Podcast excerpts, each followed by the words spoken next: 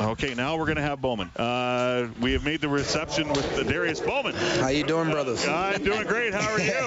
uh, man, uh, excited about that win, man. The first one at home, we really, really, really needed that. Uh, let's uh, let's pick it up. We were just talking to Mike Reilly, uh, Yeah. Darius, and we talked about how the fact that you guys are two and zero, but you're still a long way from playing your best game. That must really be optimistic for you guys heading into the into the bye week. Oh man, definitely a, a, a negative and a positive thing. You know what I mean? The negative part about it is, is man, I hate that we, we had that first half that we did, and uh, the plus about it is we got a bye, te- a bye week to correct it. So uh, I, I agree with Mike. Uh, nine for uh, 117 tonight, and we talked all week that uh, Zylstra and Williams got the balls last week. They had the 100-yard games, but everybody everybody's going to get their turn in this offense, it seems. And tonight it came up four. Oh man, uh, it's, hey, the win is still the best thing that I feel, but I still have one 100% confidence in our offensive scheme and our receiver group, and I'm gonna continue to lead these guys all year. But we we have to be better in the first half, and we actually left a lot out there as a group.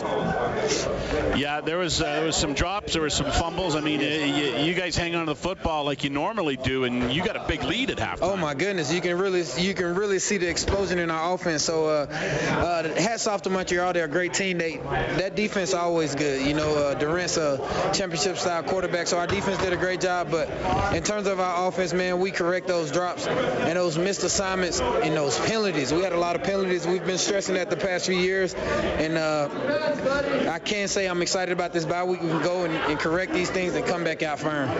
You know, uh, there was a lot of adversity tonight. And Yes. there- I think there was moments in the game where you could have just sagged.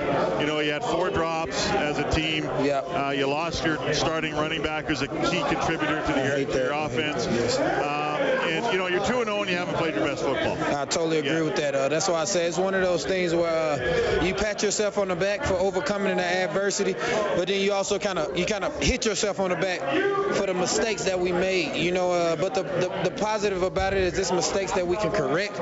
You know what I mean? I don't think it's really a player being negative or a player not wanting to, to be his best. We're just really just making mistakes. So we got to correct those and be a lot more focused. But uh, like I say, uh, two and zero right now, and it feels amazing.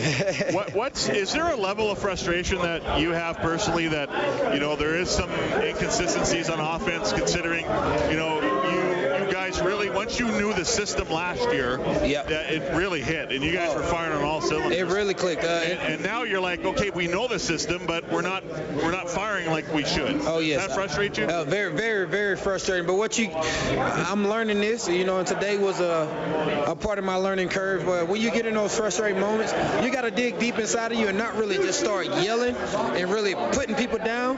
You got to get everybody to truly just take a deep breath and calm down and understand the opportunity that we have in front of us. You know, uh, I know with, with me as a receiver, if you keep thinking about that one drop, it keep it keeps happening. And I feel like I was ready to get into halftime so we could sit down as a group and just really calm down. You know, we kind of had a lot going on, but uh, man, that's the plus about our group. That's why I love this group. You got a week off, Darius? You going to sneak in a honeymoon somewhere? Oh man, uh, we're gonna get a, a a sneak peek, a pre-honeymoon before the big one. You know what I mean? I told her we're gonna be on our honeymoon the next 40 years, so uh, I got some time. Attaboy. All right. Enjoy the week off, uh, Darius. We'll talk Thank to you y'all later. so Thank much. See you soon. Thank you so much. All right, Darius Bowman.